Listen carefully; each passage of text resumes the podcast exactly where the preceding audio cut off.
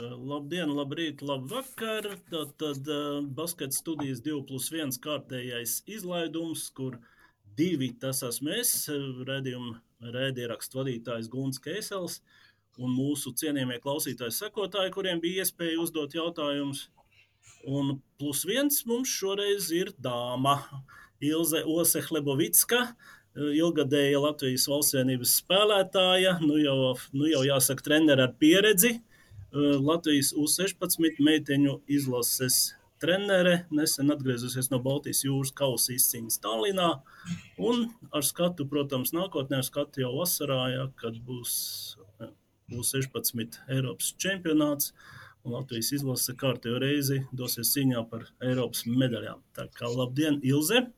Labdien, labdien visiem! Paldies par uzaicinājumu, protams! Jā, laikam vēl nav par vēlu un nav nepieklājīgi arī eh, novēlēt laimīgu jauno gadu.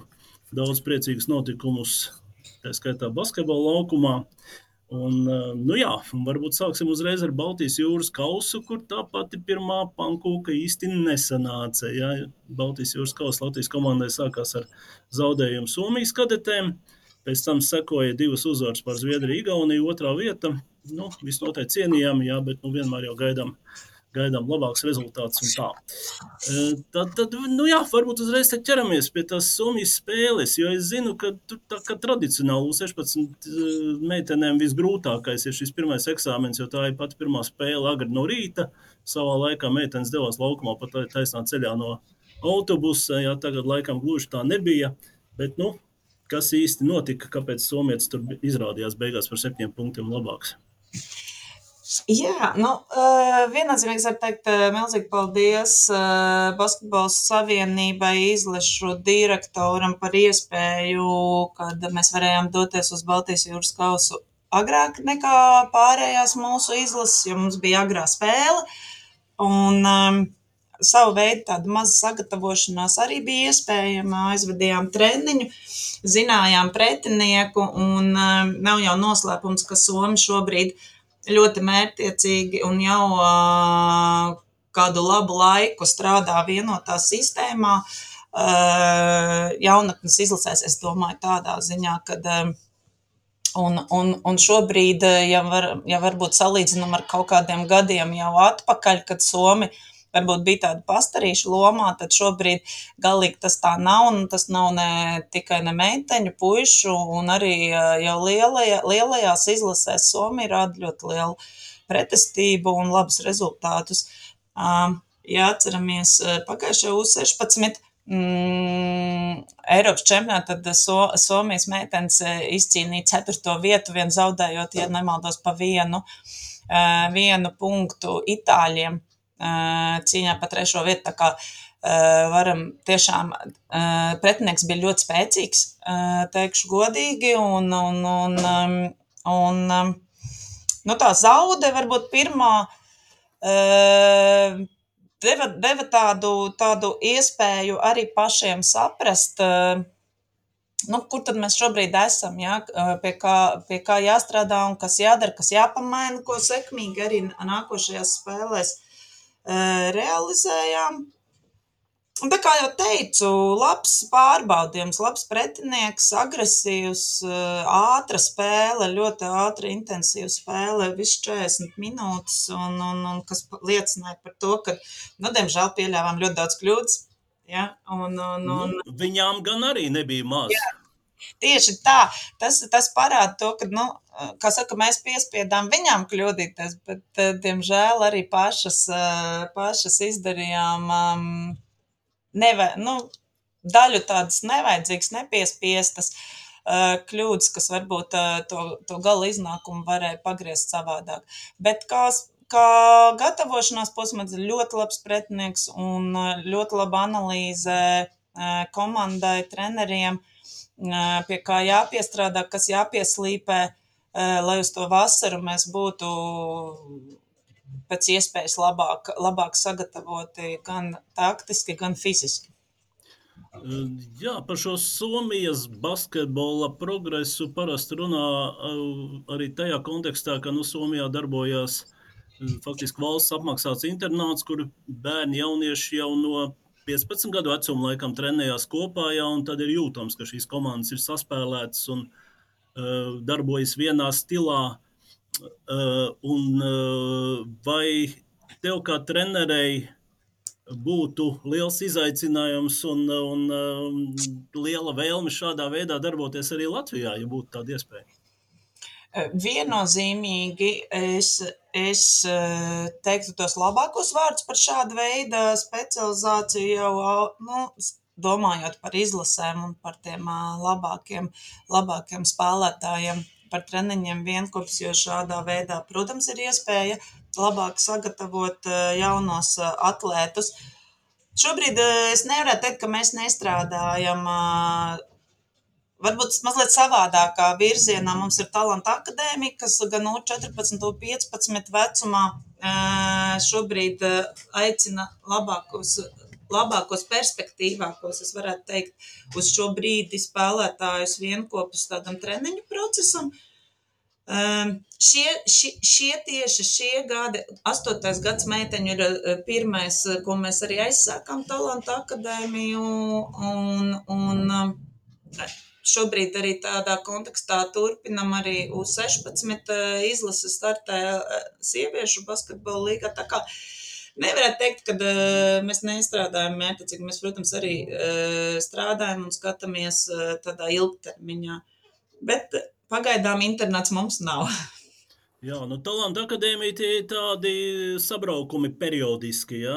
Cik ir, jā, cik jā, jā. ir pagaidām meitenes gājuši cauri laikam varētu būt kādiem četriem sabraukumiem šis gadagājums tieši jau gada, Jā, šis gada gājums uh, izgāja divus sabraukumus. Uh, pirmajā sezonā, ko mēs uh, trīs gadus atpakaļ pa, uh, paspējām palaist, un, un tālāk viņam bija Baltijas kausa vasarā pagājušajā, un tad šogad mēs jau caur sezonas tādu prizmu mēģinam iesaistīt pēc iespējas vairāk meitenes un, un dot iespēju pirmām kārtām sevi parādīt, otrām kārtām, protams, arī mēs paši treneri redzēt, kā, kā spēlētāji spēja adaptēties uh, tādos spēles apstākļos.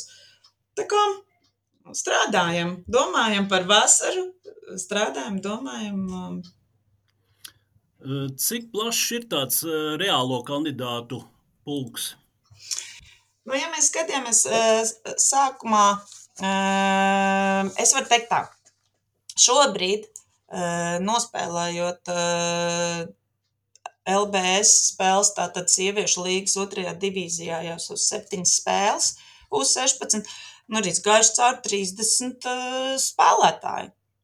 Katram ir bijusi iespēja vismaz vienu, divas spēles spēlēt. Uh, Um, es teikšu, tas ir diezgan, diezgan liels, uh, liels lokus, uh, kurš varētu uz to 16 pretendēt. Protams, kad uh, ir, ja mēs ņemam, ņemam vērā to, ka uh, piecas meitenes pagājušā gada vasarā jau iesaistījās U16 sastāvā pie gadu vecākām meitenēm, uh, viņam tā pieredze iespējams ir tā pagājuša tāda lielāka, vairāk, es teiktu, apbružājušās tajā tādā spriedzē, ja, tad, kad eh, tu esi, eh, te, tev ir spriedz un tev ir um, tas spēļu sloks un tas uzvaru sloks, uh, pārējiem, pārējiem ir visas iespējas. Um, tā kā tikai jāstrādā, es varētu teikt, jāstrādā, jātic sev un, un, un viss ir iespējams. Tas, kad, tas, kad Baltijas kausā 12 meitenes aizbrauc, tas šodien neko nenozīmē, ja mēs skatāmies vasaras kontekstā. Jā, nu, strādāšana tā ir tāda universāla formula tiešām jauno spēlētāju progresam. Uh, Kā ir? Tu jau viņām, meitenēm sako jau nu, trešo gadu, tagad varētu teikt. Ja? Kā, kā tev izskatās, kā tev apmierina tas progresa ātrums, un varbūt kas ir tie apstākļi, kas to veicina, vai varbūt tieši otrādi bremzē? Uh, viennozīmīgi uh, es varu teikt to, ka uh, Svarīgākais, svarīgākais, protams, ir treniņu process. Treniņu process, kādā meitenes, kādā meitenes strādā. Vairāk man māc, māc bažas par to, kad ir iezīmējās mums spaltā, kuriem, diemžēl, ir pārslodze, ja? tieši runājot par spēļu skaitu, to mēs negribētu pieļaut, un mēs ļoti cītīgi strādājam tieši izlases kontekstā, mūsu treneru kolektīvs un fiziskā sagatavotības treneri, treneris Ivars Ikstens, kurš arī vēro un, un kā saka, monitorē meitenes. Tas nav tikai tā, ka es to daru, ja mēs darām kompleksi, mēs darām visi, visi saskaņojot savas darbības. Un um, meitenes tiek regulāri aptaujātas, viņām tiek veikts aptaujas par veselības stāvokli un tā tālāk. Vedam uh, konkrēti spēļu skaitu, cik viņas jau šobrīd ir nospēlējušas, un, un centīsimies komunicēt ar treneriem, lai tās pārslodzes nebūtu. Uh, jo, zinām, no mūsu situācija Latvijā šobrīd ir izvērtusies tāda, ka ļoti daudzām šī vecuma meitenēm ir jālāp caurumi vecākās grupās Diemžēl tā ir, tā ir tāda, tas ir tāds sāpīgākais punkts. Iespējams, to metiņu nav tik daudz visās vecuma grupās, lai ar saviem vecumiem, ve, gad, nu, tā kā es domāju, ar saviem gadiem no, nokomplektētu konkrētās grupas, līdz ar to šīs labākās, talantīgākās meitenes iet klāt, un te veidojās, mm, veidojās jau tāda nevajadzīga varbūt pārslodze tieši, ja mēs runājam par, par spēļu skaitiem visu sezonas garumā. Jā, nu šai ziņā ir ļoti interesanti. Man parasti nu, pēdējos, pēdējos nu, vairāk nekā desmit gadus darbojoties ļoti tuvu Basketbola savienībai un skatoties, kas un kā notiek tieši treneru profesionāļu vidē. Ja? Uh, Nu, tikko sākās kaut kāda runa, ka vajadzētu mehāniski ierobežot spēļu skaitu, tā sako iebildumi no dažiem treneriem, ka mēs paši esam lieli, paši gudri. Mēs tos spēlētājus nepārmocīsim, mēs varēsim, varēsim uh, saprātīgi variēt šo spēļu skaitu un tikt ar šo problēmu galā. Un tad ir otra daļa treneru, un parasti, parasti tieši no izlašu treneriem tas skan, jā, ka nu, īsti nestrādā, ka tomēr treneris, katrs treneris grib acīm redzot uzvarēt katrā spēlē, un tad, tad tā ilgtermiņa interese jau atkāpjas otrajā plānā. Nu, kā tad ir tagad? Tagad nevajadzētu teiksim, prezidentam vai ģenerālsekretāram uzsist dūri galdā un pateikt, ka izlašu kandidāts spēlēs ne vairāk kā 40 spēles gadā. Teiksim. Es ļoti ceru uz uh, katru treneru tiešām uh, profesionalitāti un, un tādu veselo saprātu un, un, un to, ka mēs saprotam visu, ka mēs strādājam vienā sistēmā.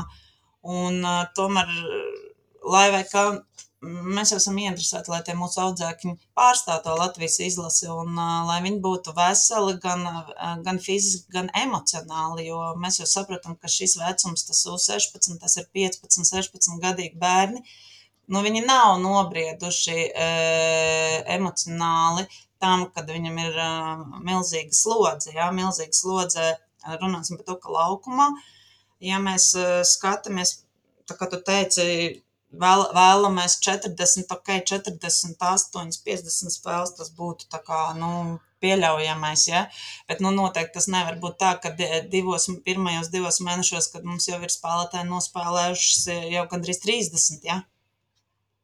Nu, tad, tad, tad, tad, tad, jā, tad te ir tas, ko mēs varbūt negribētu, un es domāju, ka kad, kad, kad vēlreiz atgriežot pie tā, mēs jau gribam, lai tie bērni ir emocionāli veseli, priecīgi un ar baudu un ar uh, prieku un gandarījumu nāk un pārstāv to savu valsti un uh, nevis otrādi. Ja?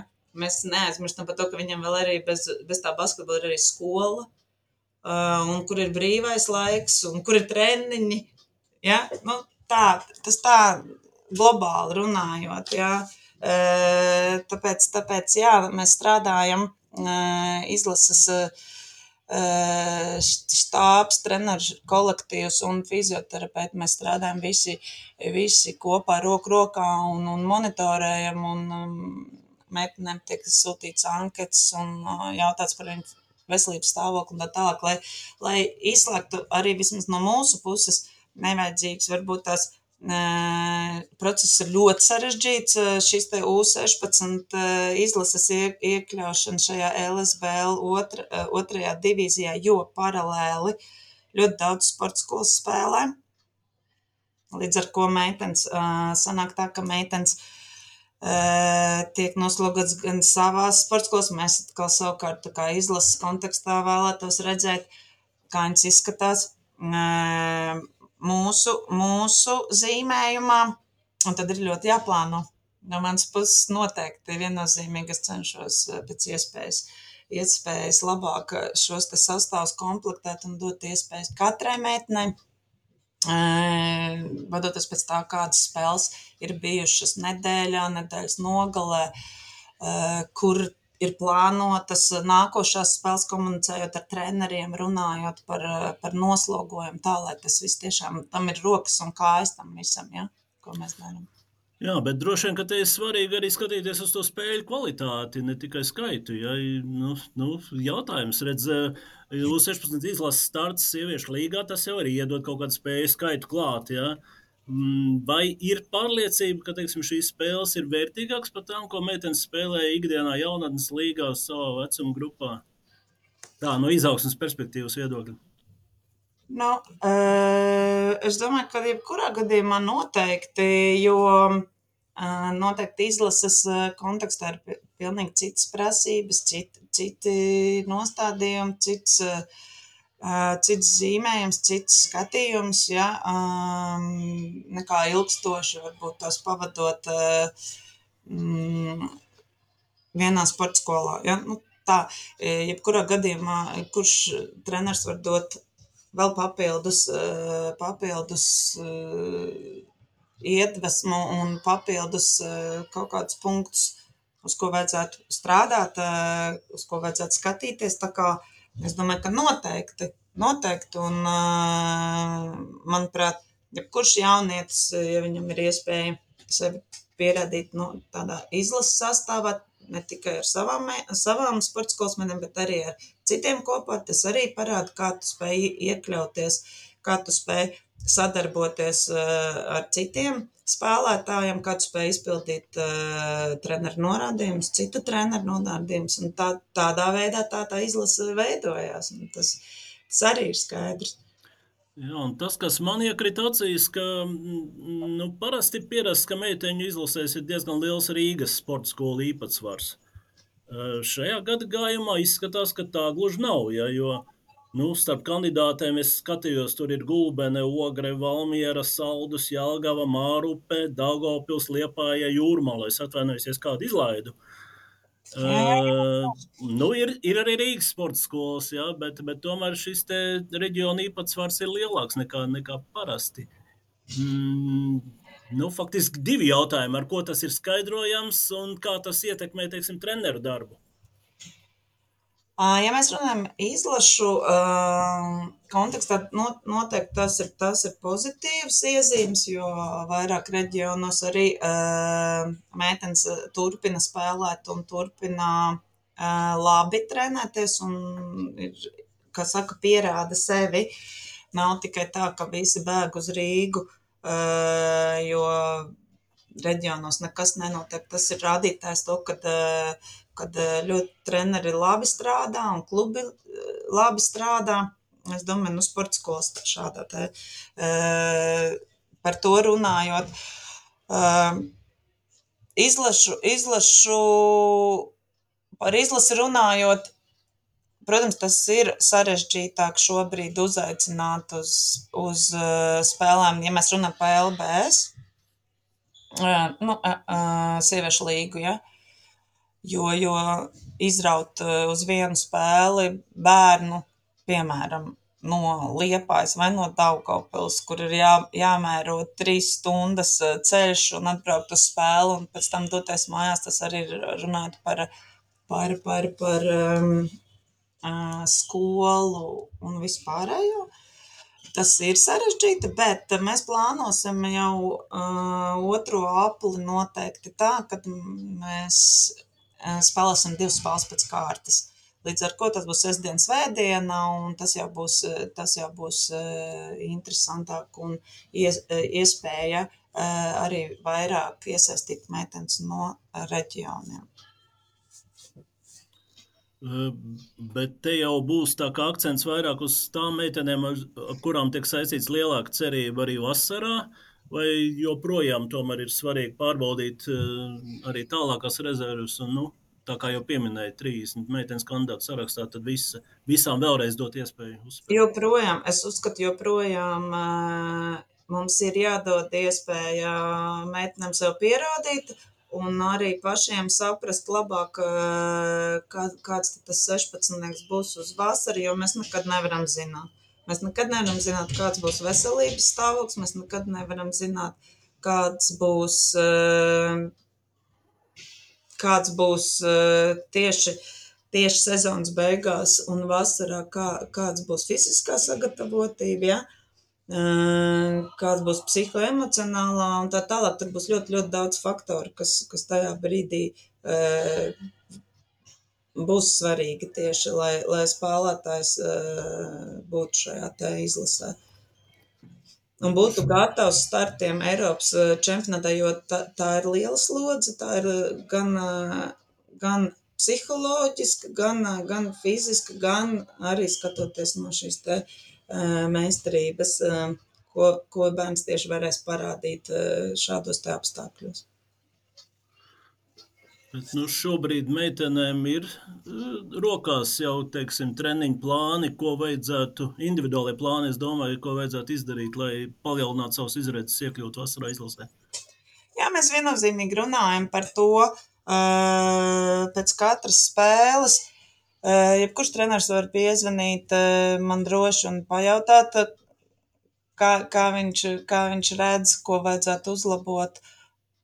Ja viņu tas interesē, protams, vienmēr esmu atvērta. Un tieši tāpatās arī fiziskās sagatavotības e, treneris veica testus, fiziskos testus, jā, dažādus, e, kas arī parāda, parāda šī brīža situāciju konkrētam spēlētājam, līdz ar ko ir iespēja Eh, strādāt un, un pilnveidot un uzlabot savu uh, meistarību jebkurā, jebkurā jomā. Nu, kāds varbūt ir tāds vispārējais slēdziens par šī gada gājumu gatavību Eiropas cīņām? Meitenes ir ļoti, uh, es varētu teikt tā, uh, acis viņām deg, meitenes ir ļoti, ļoti, ļoti spēlēt gribošas, un um, to viņas arī parāda cīņās, kad iesaistās, uh, iesaistās spēlēs. Uh, ļoti daudz mums ir ārējā līnija. Šobrīd ļoti, ļoti, ļoti liels pārsvars ir ārējai līnijai, mazāk mums ir um, auguma centimetru. Un ko konkurence ir ārējā līnijā, viennozīmīgi. Nu, kur tad garās meitenes palikušas? Varbūt uz kādu volejbolistu treniņu bija vērts aiziet, jā, paskatīties, varbūt tur var kādu pārvilināt. Nu, varbūt, jā, varbūt jāsāk iet uz volejbola, uh, volejbola um, treniņiem, bet, uh, nē, nu jā, redzēji, ne, ir, ir, protams, ka ir mums arī uh, pāris auguma centimetri, nav jau tā, ka viņu galīgi nav, bet, um, jā, vēlētos, vēlētos, lai šie pāris auguma centimetri tiešām um, ieliktu maksimālu uh, vēlmi pilnveidot tieši savas meistarības šajā elementā, ko es viņām novēlu, un es domāju, visām ir iespēja, un viss to arī darīs, un būs simtprocentīgi gatavas uh, uz vasaru. Bet, ja mēs ņemam uh, procentuāli, tad noteikti ārējā līnija mums ir uh, tāda, varētu teikt, tāda līdzvērtīgāka spēlētāju meistarības ziņa. Uh, un, un, un tur, tur, tad, tur tad mečukiem tāds riktīgs kapiņš savā starpā būs, lai, lai, lai izkonkurētu. Tā, es teiktu, tā, tā pozitīvā nozīmē izkonkurētu vienu otru. Ja? Nu, tas, tas loģiski bez konkurences nav arī izaugsmas. Ja? Jā, konkurence vienmēr dzan uz priekšu, bet par to, par to kapiņu mazajā, mazajā galā es jau arī skatītos diezgan optimistiski. Varbūt, tas parisinās arī ilgtermiņā problēmas, kas mums tomēr valsts senībā ir iezīmējušās. Es saspēles vadītāju pozīcijā, nu, tādi ļoti stabila trumpju mums nav. Nu, cerēsim, cerēsim uz šo gadu gājumu, cerēsim arī uz jaunākām, uz devītiem gadiem ļoti talantīgas meitenes. Tā kā Noteikti, noteikti mums ir spēlētāji, būs jautājums, jautājums cik, cik ātri un, tas progress notiks un, un cik ātri viņas būs gatavas jau tādam nopietnākam basketbolam. Jā, pievēršoties jautājumiem, ko uzdevuši mūsu raidieraksta klausītāji, basketbola sekotāji, nu, zināmā mērā sasaucās ar to, ko mēs jau tikko uh, pieminējām, meitenēm acis deg, motivācija liela. Bet tomēr jautājums, kādas lielākās grūtības šķēršļi jauniešu motivēšanā, kā tu motivē jauniešus? Nu, pārfrāzēšu mazliet, cik nopietni ir šī motivēšanas problēma, un tad ir jautājums tiešām par tavu pieredzi, ja, ko, ko tu izmanto šajā ziņā. Nu, par jauniešu motivāciju pirmām kārtām. Es, es pirms uzskatu tā, ka, ja mēs runājam par jau šo vecumu, jā, 15, 16, no meitenēm jau ir izveidojušies kaut kāds viedoklis par to, ko viņas vēlās darīt. Un, um, un tā motivācija, uh, uz ko es parasti mudinu, nu, uh, daram, izdaram to darbu vislabāk, kā mēs varam, jā. Uh, nekad tev neviens nepārmetīs Eh, kļūdas eh, laukumā. Tieši otrādāk, ja, ja šīs kļūdas eh, palīdz tev kļūt labākam, super izcili. Ja? Es ej, dari, dari to labāko un, un, un gūsti arī baudu no tā visa. Un tad, kad būs prieks par gandarījums par padarīto, tad arī, tad arī tā motivācija nezudīs. Tas, tas ir mans tāds, eh, ko es vienmēr saku. Es to saku ne tikai meitenēm, es to saku arī saviem, saviem dēliem, eh, kur spēlē basketbolu un, un pati esmu spēlējis. Un, ja tu no šīs spēles negūsti baudu un prieku, tad tev neviens nespēs nekur motivēt. Un nekas, nekas kas saka, nenotiks. Tā kā jābauda process un un, un tie darba augļi atspoguļosies jau kaut kādā rezultātā. Labi, vēl viens jautājums no malas. Kas ir visgrūtākais trenējot meitenes? Grūtākais meitenes trenējot, man liekas, tas ir tās uh, kaut kādas psihoemocionālās svārstības, kas, kas man liekas. Pašai trenerei, vai spēlētājām? Nē, Es, es, es domāju, e, trenējot meitenes, nu, kā meitenes, e, tikt ar viņām galā šādā te, kā saka, e, ne, ne jau tre, trenerim, nu, trenerim vienalga, tu esi vīrietis, vai esi, tev jau jābūt ir, kā saka, emocionāli pārliecinātam par to, ko tu dari, jā. Ja. Eh, bet es domāju tieši par pašām meitenēm. Nu, tas mums tas tāds raksturīgs, raksturīgs tāds, eh, tāds iezīmes. Um, šodien ir bēdiņa un rīt ir jau prieki, ja, un, un tad, eh, tad tikt galā ar to bēdiņu un pēc tam arī spēt priecāties par visu, kas, kas notiek. Tā kā, jā, Bet meitenes, bet meitenes, starp citu, ir centīgākas un citīgākas treniņos darbā nekā puiši. Puišiem atkal tur, manuprāt, ir kā, kā kādas citas iezīmes. Mm, jā, nu, katram, katram savas problēmas. Vēl viens jautājums no malas, vai jums ir savi favorīti? Jādomā, ka tas ir domāts par komandu, vai ir savs favorīts spēlētājs? Mm, izlases kontekstā Tu domā, uh, favorīti? Grūti pateikt, kā ir domājusi jautājumu uzdevēji, ja, bet es pieļauju, ka tas varētu būt, ja, vai, vai nu, jebkurā komandā, ar kuru tu strādā, ja, vai ir favorīti, Vai tu, nu, skaidrs, ka katrs treneris cenšas izturēties pret visiem tā kā vienādi, nu, tas tā kā aksija. Es varētu teikt, vai dzīvē tā iznāk? Ja? Uh, varbūt tas savādāk, tu pateikšu nevis favorīti, bet viennozīmīgi uh, saspēles vad vadītājiem ir grūtāk ar mani nekā visiem pārējiem, jo es pat esmu bijis saspēles vadītāja un, un man ir ļoti liels prasības no saspēles vadītājiem tieši. Un, un, un te, te es tā otrādāk, jā, to pagriezīšu, kad, kad uh, saspēles vadītāji, man, manuprāt, dabūna visvairāk no manīm uh, iekšā, nekā vispārējie. Tā kā, mīļie saspēles vadītāji, piedodiet, bet man acis ir, ir, ir, ir um, vairāk, vairāk es skatos to spēles, spēles to organizēšanu un visu pārējo, kas jau pēc tam izriet no tā. Tā. Bet, par mani. Bet varbūt, varbūt te ir labi, viena lieta ir prasīgums lielāks pret viņām, bet varbūt arī atdeve ir lielāka. Jā. Ir taču no tevis ko pamācīties. Nu, es ceru, es ceru, ka ir ko pamācīties. Es ceru, ka uh, es to savu, savu pieredzi un bagāžu spēju nodot uh, tieši saspās vadītājiem un, un lai viņām izdodas. Jā, tas ap citu par šo personisko pieredzi. Nu, es, es zinu tavu basketbolistu CV, bet uh, ir cilvēki, kur to nezina. Jā, tāpēc arī jautājums no malas. Kā sāk nodarboties ar basketbolu, nevis kādu citu sporta veidu? À, nu tas, tas, jā, mana ģimene, īstenībā mana ģimene ir viss basketbolā, mamma, mm, ilgadēja TTT bijusī spēlētāja.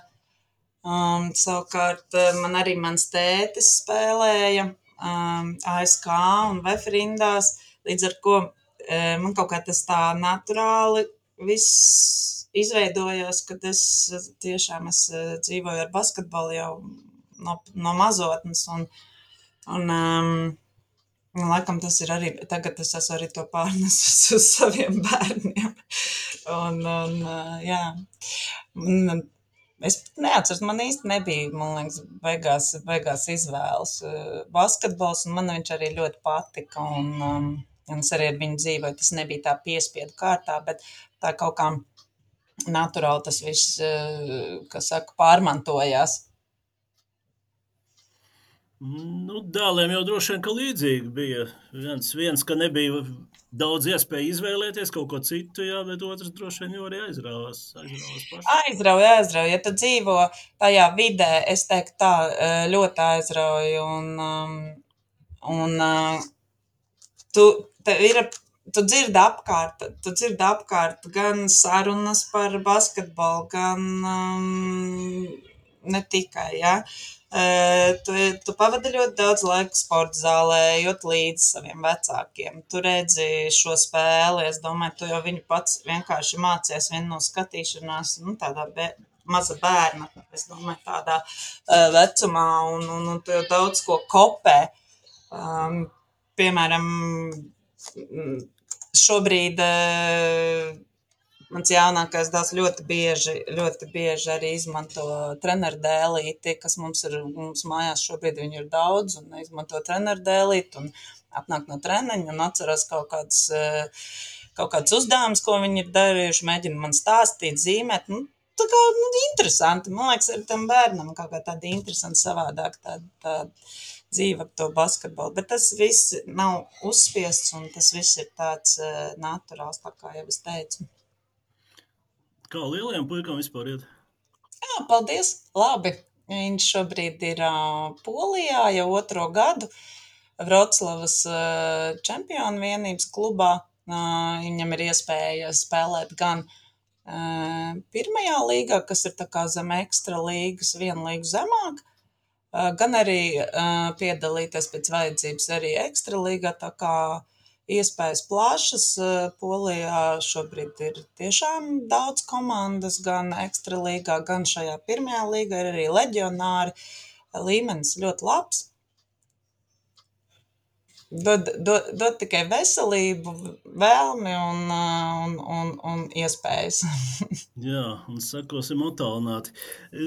Mēs te kaut kā tā nevīs pieskārāmies tam, kas notiek puišu basketbolā. Es varbūt izmantošu iespēju šai īsai atkāpēji, jo starp cilvēkiem, kas uzdeva jautājumu, bija arī cilvēks, kuru nu, izteikti interesē, cik es saprotu, tas, kas notiek pušu izlasēs.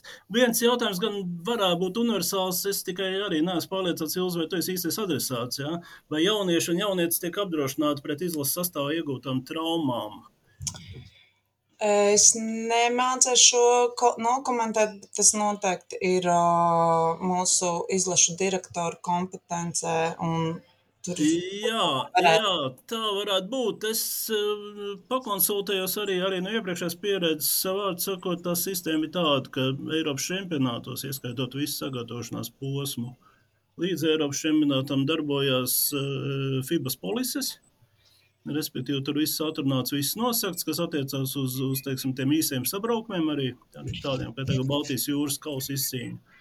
Tur um, apdrošināšana kā tāda nedarbojās, bet uh, individuāli tiek skatīti gadījumi. Ja teiksim, spēlētājs dabū traumu, ja, tad viņam tiek sniegta nepieciešamā palīdzība, nu, tur koordinējot, koordinējot dažādas dienas darbības un tā. Ja, tā kā.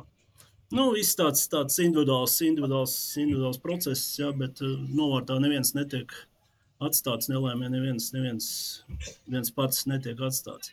Nu, es vismaz varu nokomentēt to, ka par polisēm, redzat, nu, to jau izstāstīja, bet kā tas notiek izlasēs, mums ir uh, cieša sadarbība ar labākajiem speciālistiem, uh, un uh, uzreiz, ja, ja kaut kas notiek uh, spēlētājiem, mazākā trauma, viss tiek nokonsultēts, viss tiek monitorēts un, un gan ārstēts, gan ieteikts, kur kas, ko tā kā ja mēs runājam par jauniešu uh, ap, medicīnisko aprūpi, es domāju, mēs esam tiešām uh, nodrošināti ļoti labi.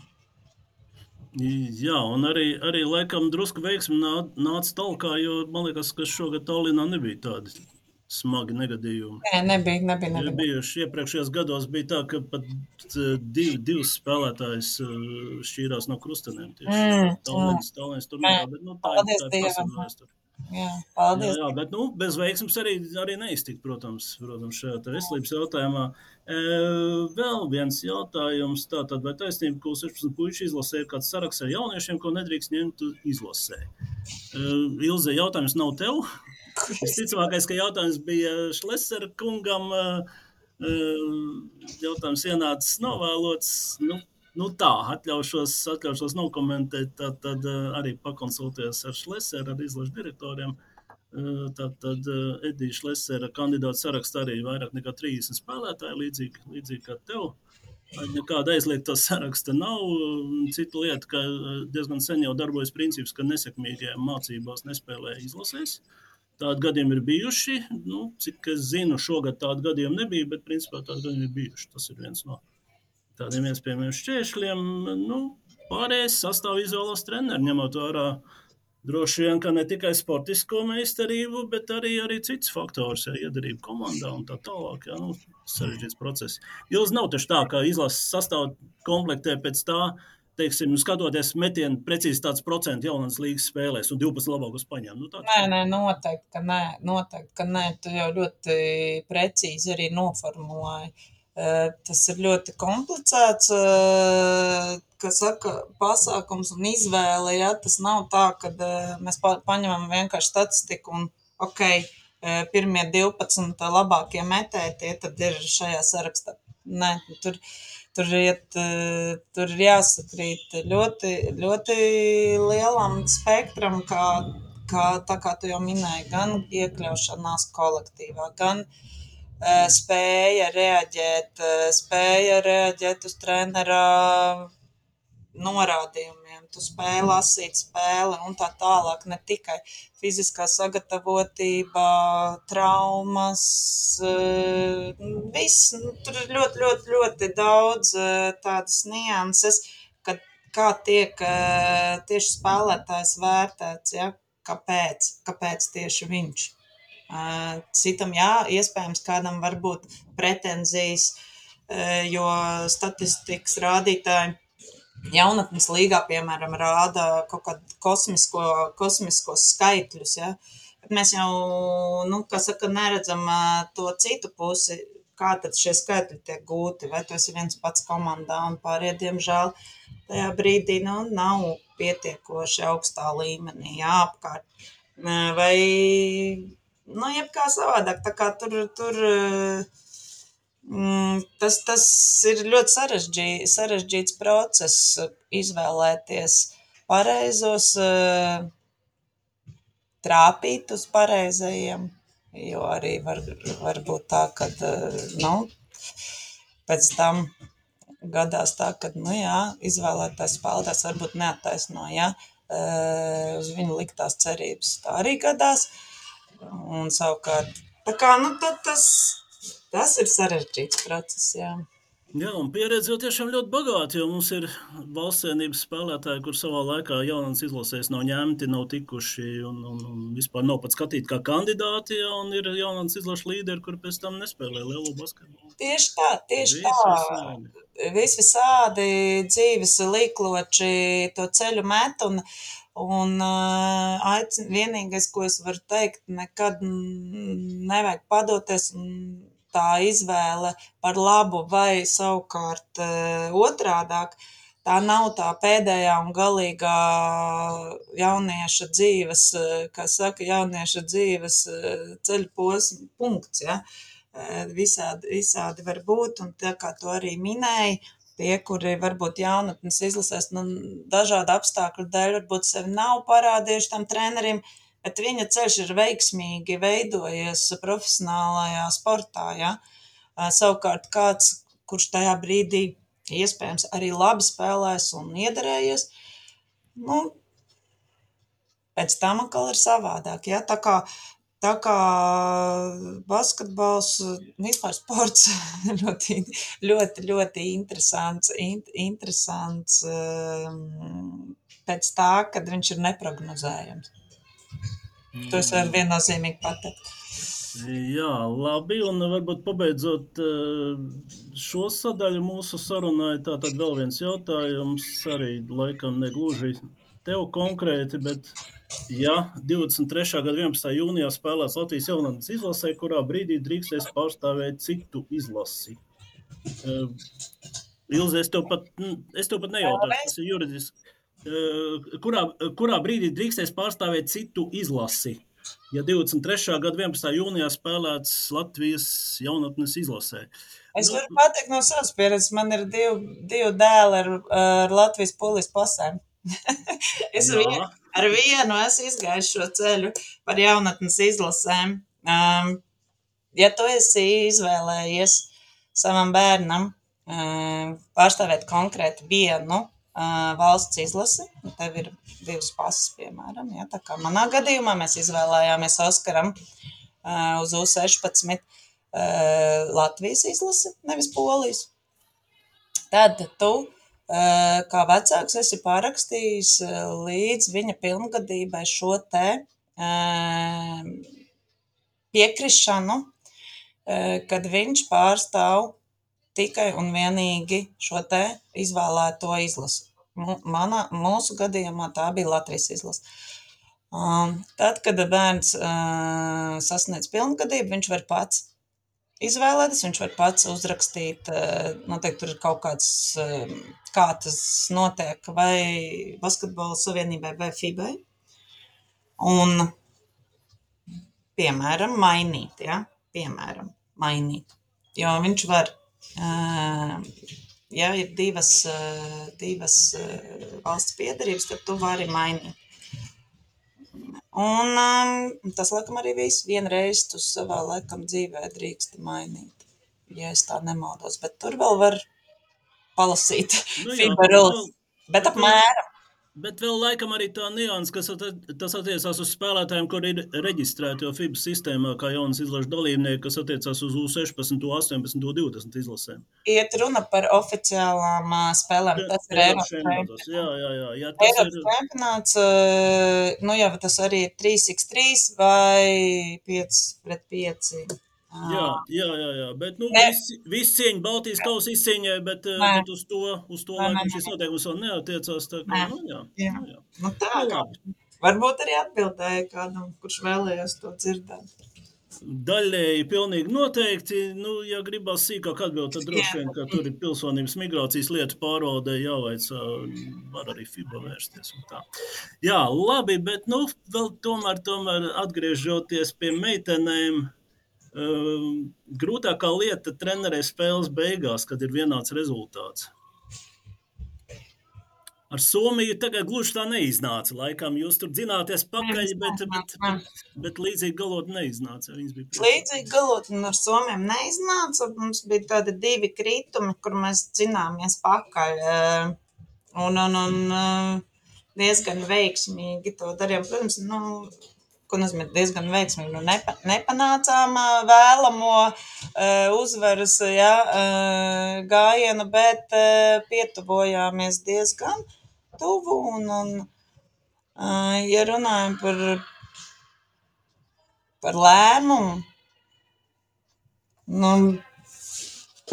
manuprāt, uzticēties tiem spēlētājiem, kur tajā brīdī ir laukumā, izvēlēties konkrētu uh, sistēmu, ko mēs darām uh, attiecīgajā momentā, un, un spēlētājiem ir jātic sev, un, un ja viņi, ja viņi jūt, ka treneris viņiem uzticas un tic, tad es domāju, ka tas arī strādā. Runājot par jaunatnēm.